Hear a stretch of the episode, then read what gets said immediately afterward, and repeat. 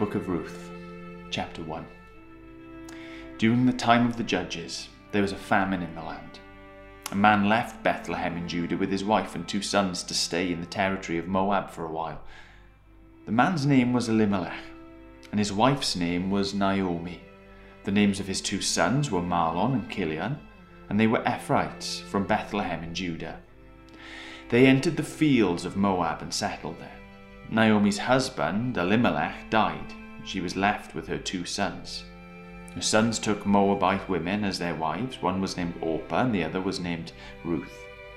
After they lived in Moab about ten years, both Mahlon and Chilion also died, and the woman was left without her two children and without her husband. She and her daughters in law set out to return from the territory of Moab because she had heard in Moab that the Lord had paid attention to his people's need by providing them food. She left the place where she had been living, accompanied by her two daughters in law, and travelled along the road leading back to the land of Judah. Naomi said to them, Each of you go back to your mother's home. May the Lord show kindness to you as you have shown kindness to the dead and to me. May the Lord grant each of you rest in the house of a new husband. She kissed them and they wept loudly. But they said to her, We insist on returning with you to your people. But Naomi replied, Return home, my daughters. Why do you want to go with me? Am I able to have any more sons who could become your husbands? Return home, my daughters. Go on, for I am too old to have another husband. Even if I thought there was still hope for me to have another husband and to bear sons, would you be willing to wait for them to grow up? Would you restrain yourselves from remarrying? No, my daughters. My life is much too bitter for you to share, because the Lord's hand has turned against me. Again they wept loudly, and Orpah kissed her mother in law. But Ruth clung to her. Naomi said, Look, your sister in law has gone back to her people and to her gods. Follow your sister in law. But Ruth replied, Don't plead with me to abandon or to return and not to follow you. For wherever you go, I will go. Wherever you live, I will live. Your people will be my people, and your God will be my God. Where you die, I will die, and there I will be buried. May the Lord punish me, and do so ever so severely, if anything but death separates you and I. When Naomi saw that Ruth was determined to go with her, she stopped talking to her and the two of them travelled until they came to Bethlehem. And when they entered Bethlehem, the whole town was excited about their arrival. And the local women exclaimed, Can this be Naomi? Don't call me Naomi. Call me Mara, she answered. For the Almighty has made me very bitter. I went away full, but the Lord has brought me back empty. Why do you call me Naomi, since the Lord has opposed me and the Almighty has afflicted me? So Naomi came back from the territory of Moab with her daughter in law Ruth the Moabitess, and they arrived in Bethlehem at the beginning of the barley harvest.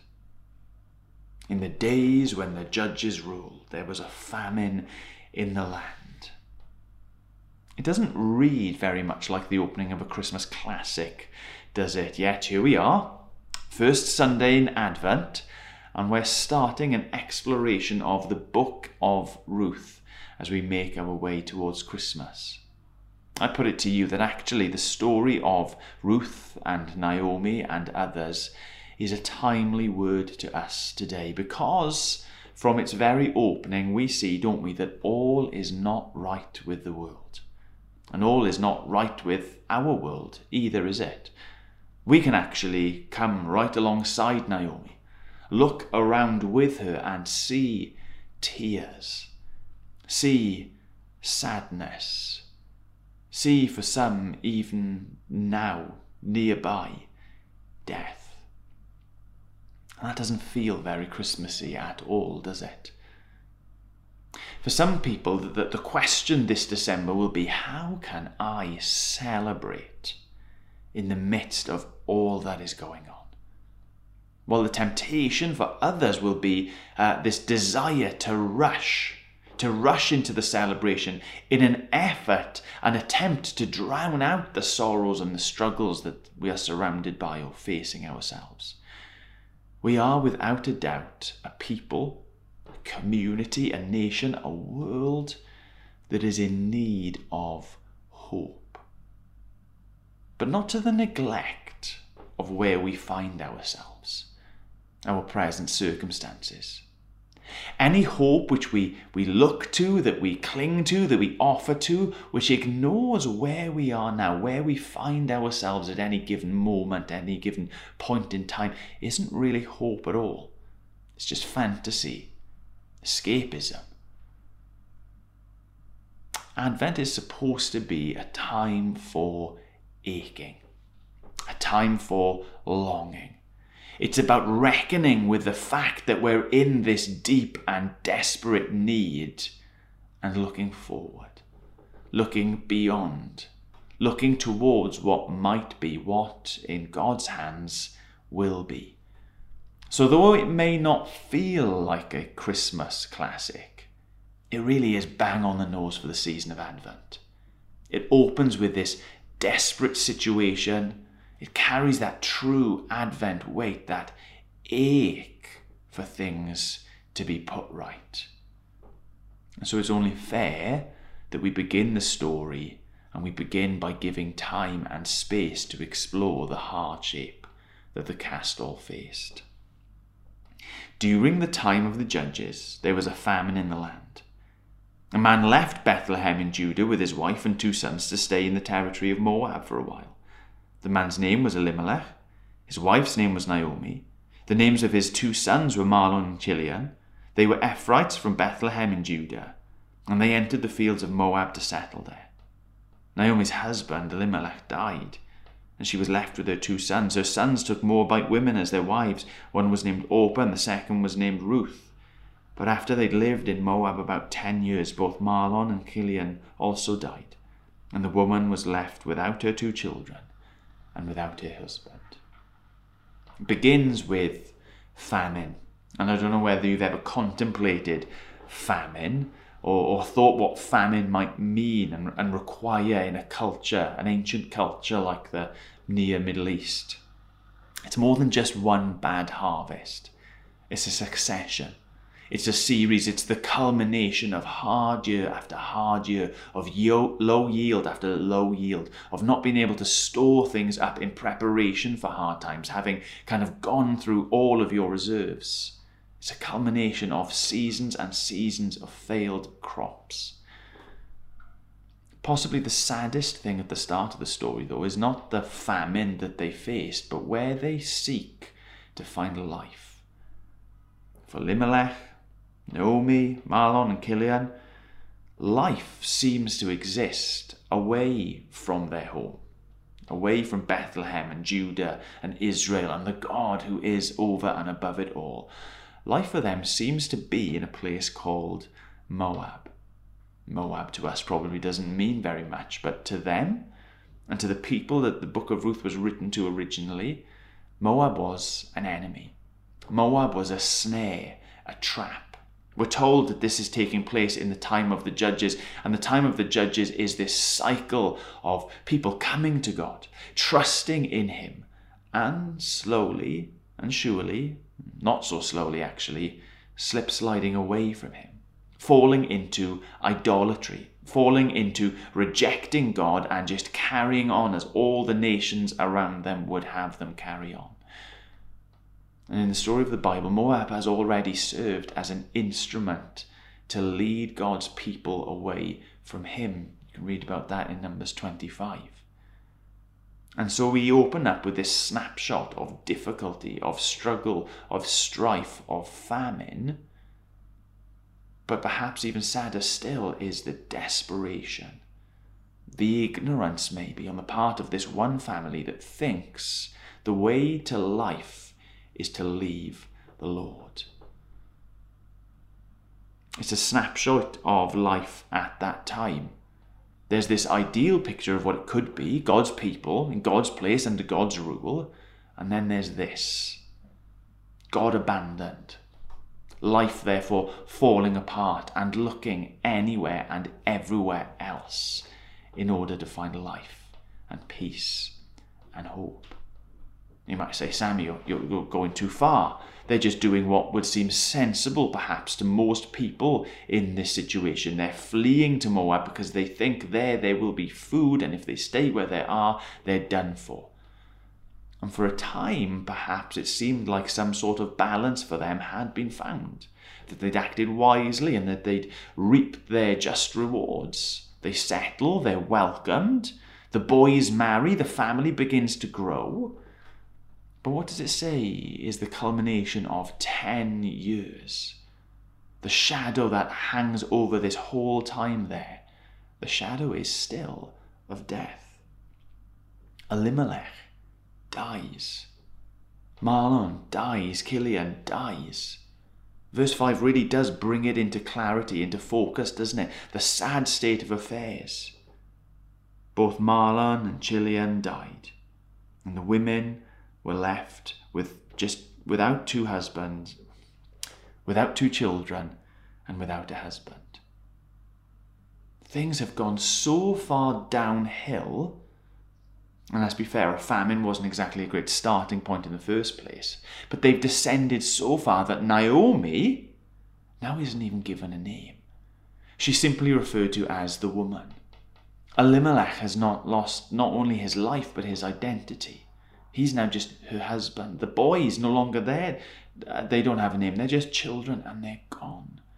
They've all descended to such a depth that they're now essentially non people.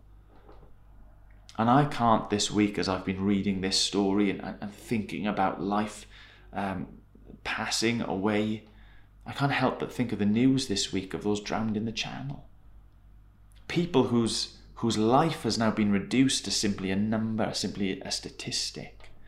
People who were fleeing trouble in search of rest, in search of life, and instead losing even what little that they had. It's a tragedy that's unfolded in front of our very eyes. Our heart should go out to them as it should to the many in our communities at the moment who are hurting, who are suffering.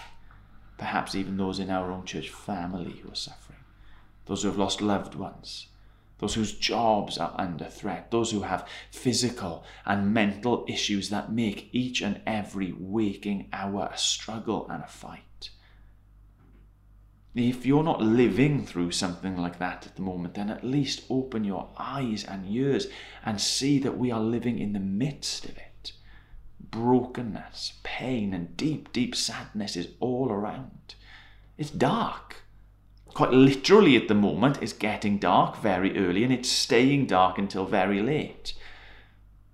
But the world we live in, more and above the seasons, is a dark place.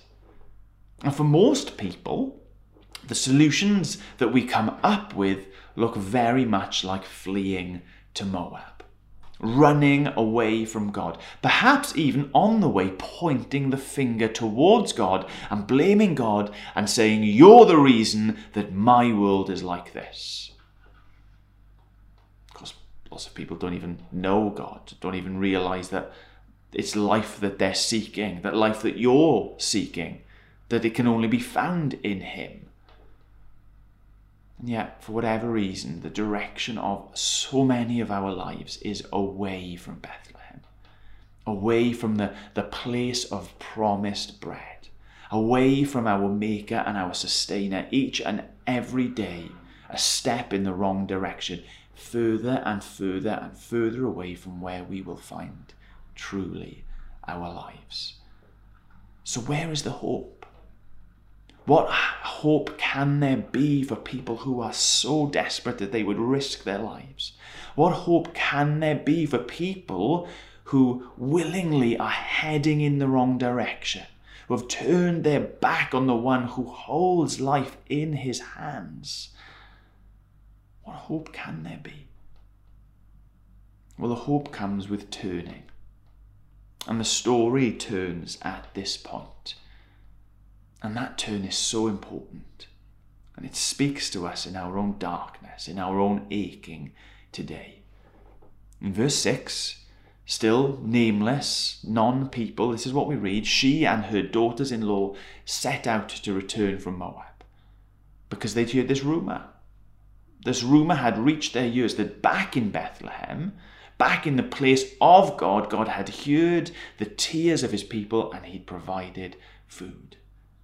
And so, with her two daughters in law, she left that place where she had been living and set out on the road that would take them back to the land of Judah.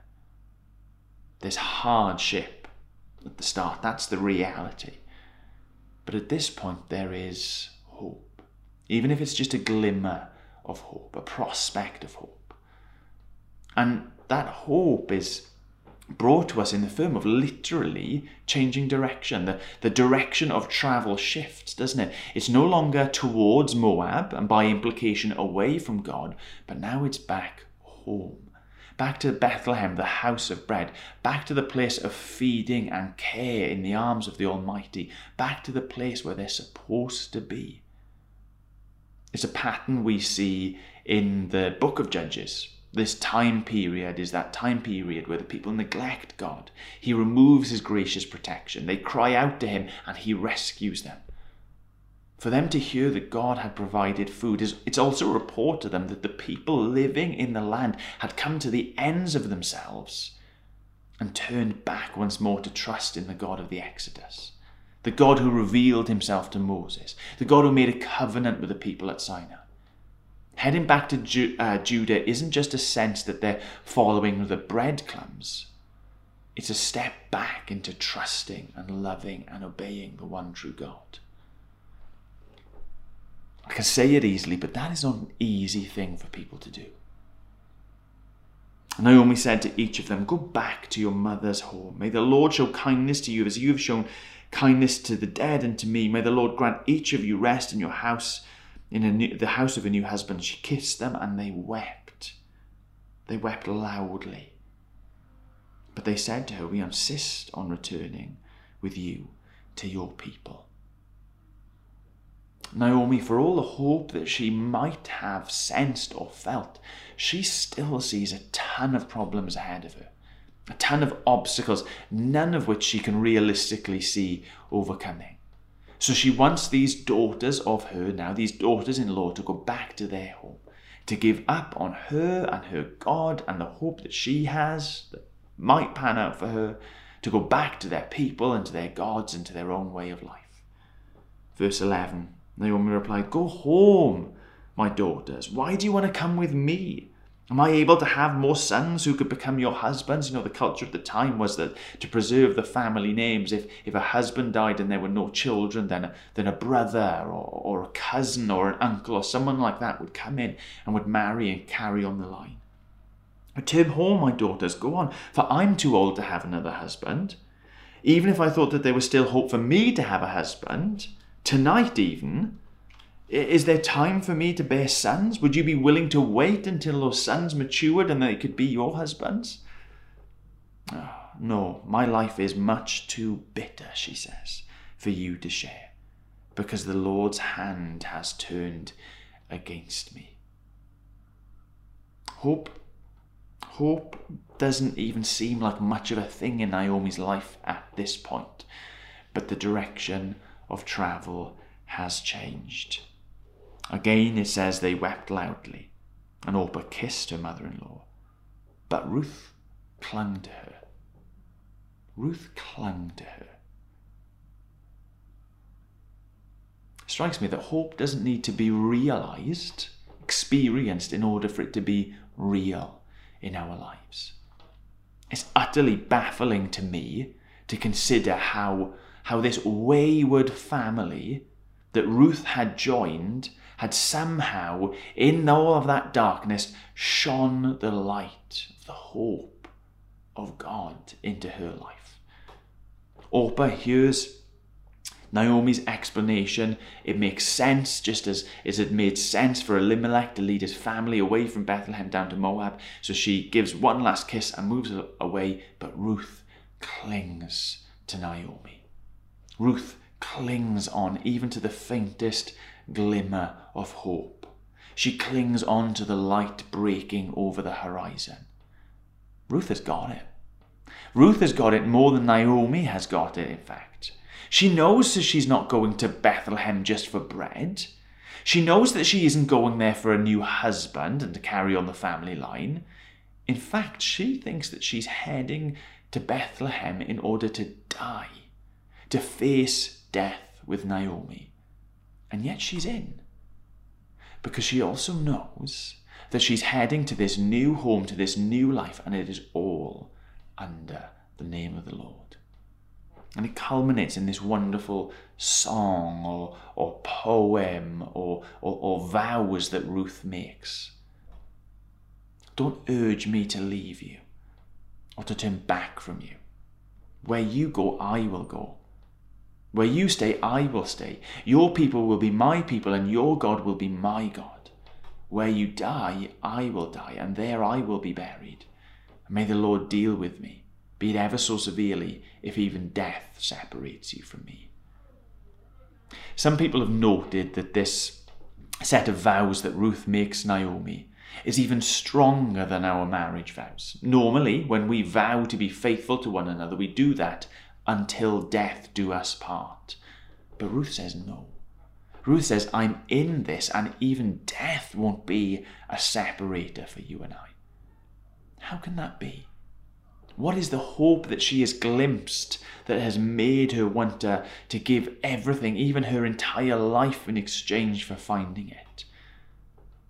Well, it's important to recognize that at the center of these vows to Naomi, strong as they are, is God Himself. Your God will be my God. More than that, that the promise she makes, Naomi, is the hope that we have all in Jesus. That we will be joined to him in his death so that even death cannot separate us from his love. That we can be joined to him in his life so that the life that we now have can be fuller and truer than the life we've ever lived. That's the hope. Ruth somehow, bafflingly, in the midst of all of this mess, has glimpsed. That's the hope that she's grasped simply by turning back turning back towards God and turning back towards Bethlehem. And it's a Totzemosh story. It's a Totzemosh situation. Weeping, wailing, one leaving, one clinging, one making promises. So we'd expect that this would be the magnificent high point, and then they arrive home and all is right with the world. You've trusted through the darkness, and now you get to enjoy the light. Well, that's sort of what happens at the end of the chapter, but not really, is it? Verse 19 The two of them travel until they come to Bethlehem. And when they'd entered Bethlehem, the whole town was excited about their arrival, and the local women exclaimed, Can this be Naomi? It's awesome. Ten years down the line, they still remember. They still welcome her. They're not shunning her. That's a good start. Verse 20 Don't call me Naomi. Call me Mara for the Almighty has made me very bitter. I went away full, but the Lord has brought me back empty. Why do you call me Naomi, since the Lord has opposed me and the Almighty has afflicted me? It's, it's not all rainbows and butterflies, is it? In her own spirit here, Naomi still bears the scars of all that has happened to her, the weight of it. She still feels the heaviness of the darkness, even though she's moving towards the light. She says she doesn't want that old name back. She knows that she's no longer a, a non person, but she wants a new name Mara, which means bitter. So Naomi came back from the territory of Moab with her daughter in law, Ruth the Moabitess. They arrived in Bethlehem at the beginning of the barley harvest. She says that she went away full. Actually, they left with very little. While they were away, she was emptied even further, but now she comes back with at least the seeds of what might be a fruitful yield. The author insists on keeping her real name, her original name, Naomi, which means lovely or pleasant, not Mara, which means bitter. And she has a daughter, a real faithful daughter, Ruth, who is promised to be with her through it all. And it's the beginning of the harvest. There is a harvest, it's, it's famine no more. Can you see that the story Even the main characters in the story pull no punches at all. It's under no illusions as to how hard and gnarly life is and can be. And we need that. We need that brutal honesty. Please, please, please, this morning, do not be tempted to go away and to skip that, to sugarcoat that, to sugarcoat life. We are created to feel that sense that something is wrong, to respond to the brokenness around us with anguish and tears. We're created for more than just warm, fuzzy feels. Don't try and cover over the darkness with all Christmas lights and pigs in blankets and jingle bells. Don't skip Advent and shortcut to Christmas. Sit for a while. Acknowledge admit, accept even, there is brokenness in you. There is brokenness all around us.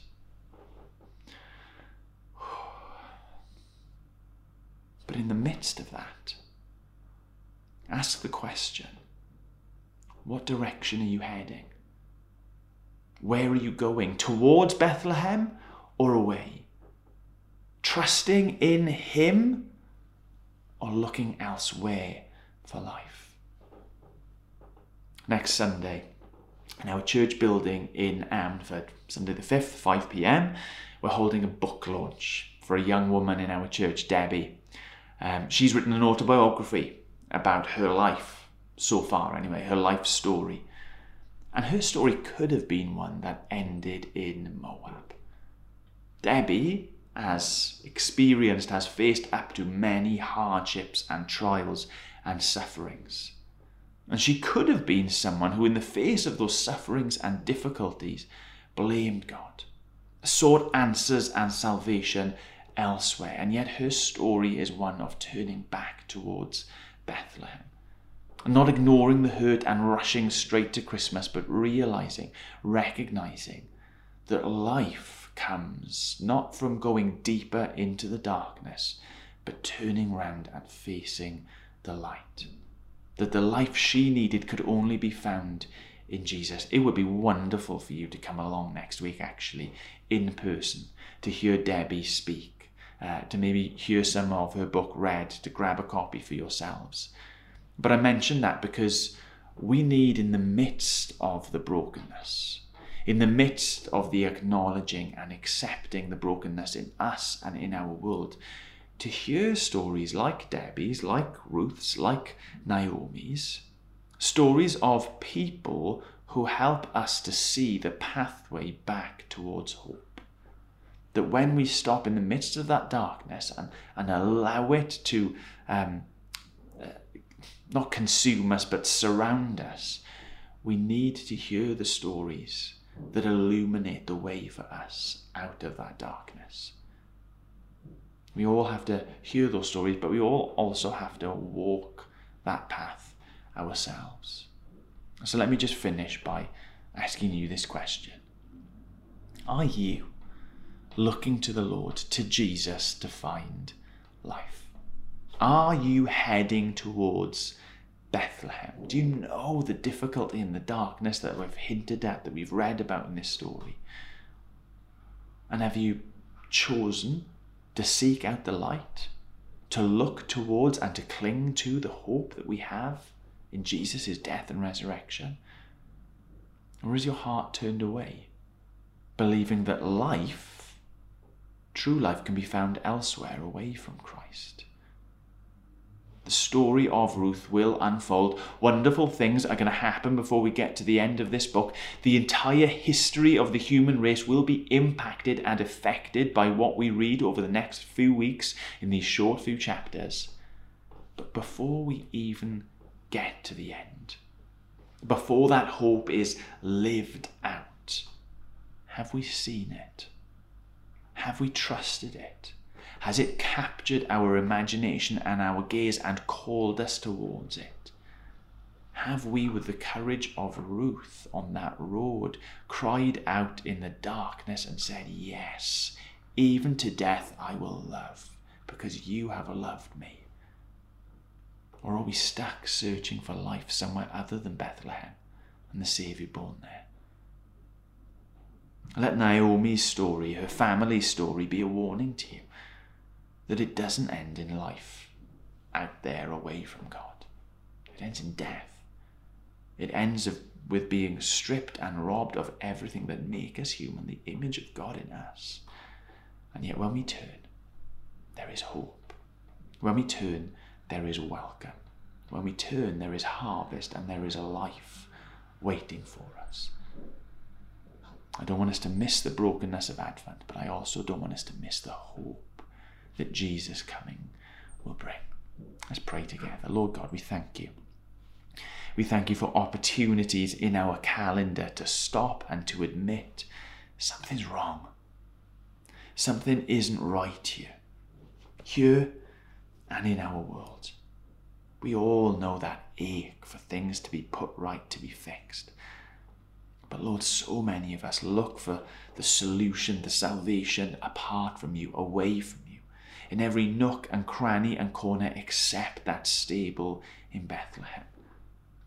Lord, I pray that you would give us the courage of Ruth, the eyesight of Ruth, who from a distance could see how true, how certain that hope is. Lord, give us a voice like Ruth to say, No, you will be my God. Till death we will not part, but into life beyond death. Lord, I thank you for Ruth and Naomi and their story being preserved. I thank you for people like Debbie. I thank you for others who can bear witness, who can shine a light on the path that is needed to walk. But I pray that you would give us the courage and the confidence and the strength to walk that path, each and every one for ourselves. Lord, lead us to Bethlehem. Lead us to Christ. Lead us to the solution that we all need, to the life that is on offer in Him. We ask by your Spirit in Jesus' name. Amen.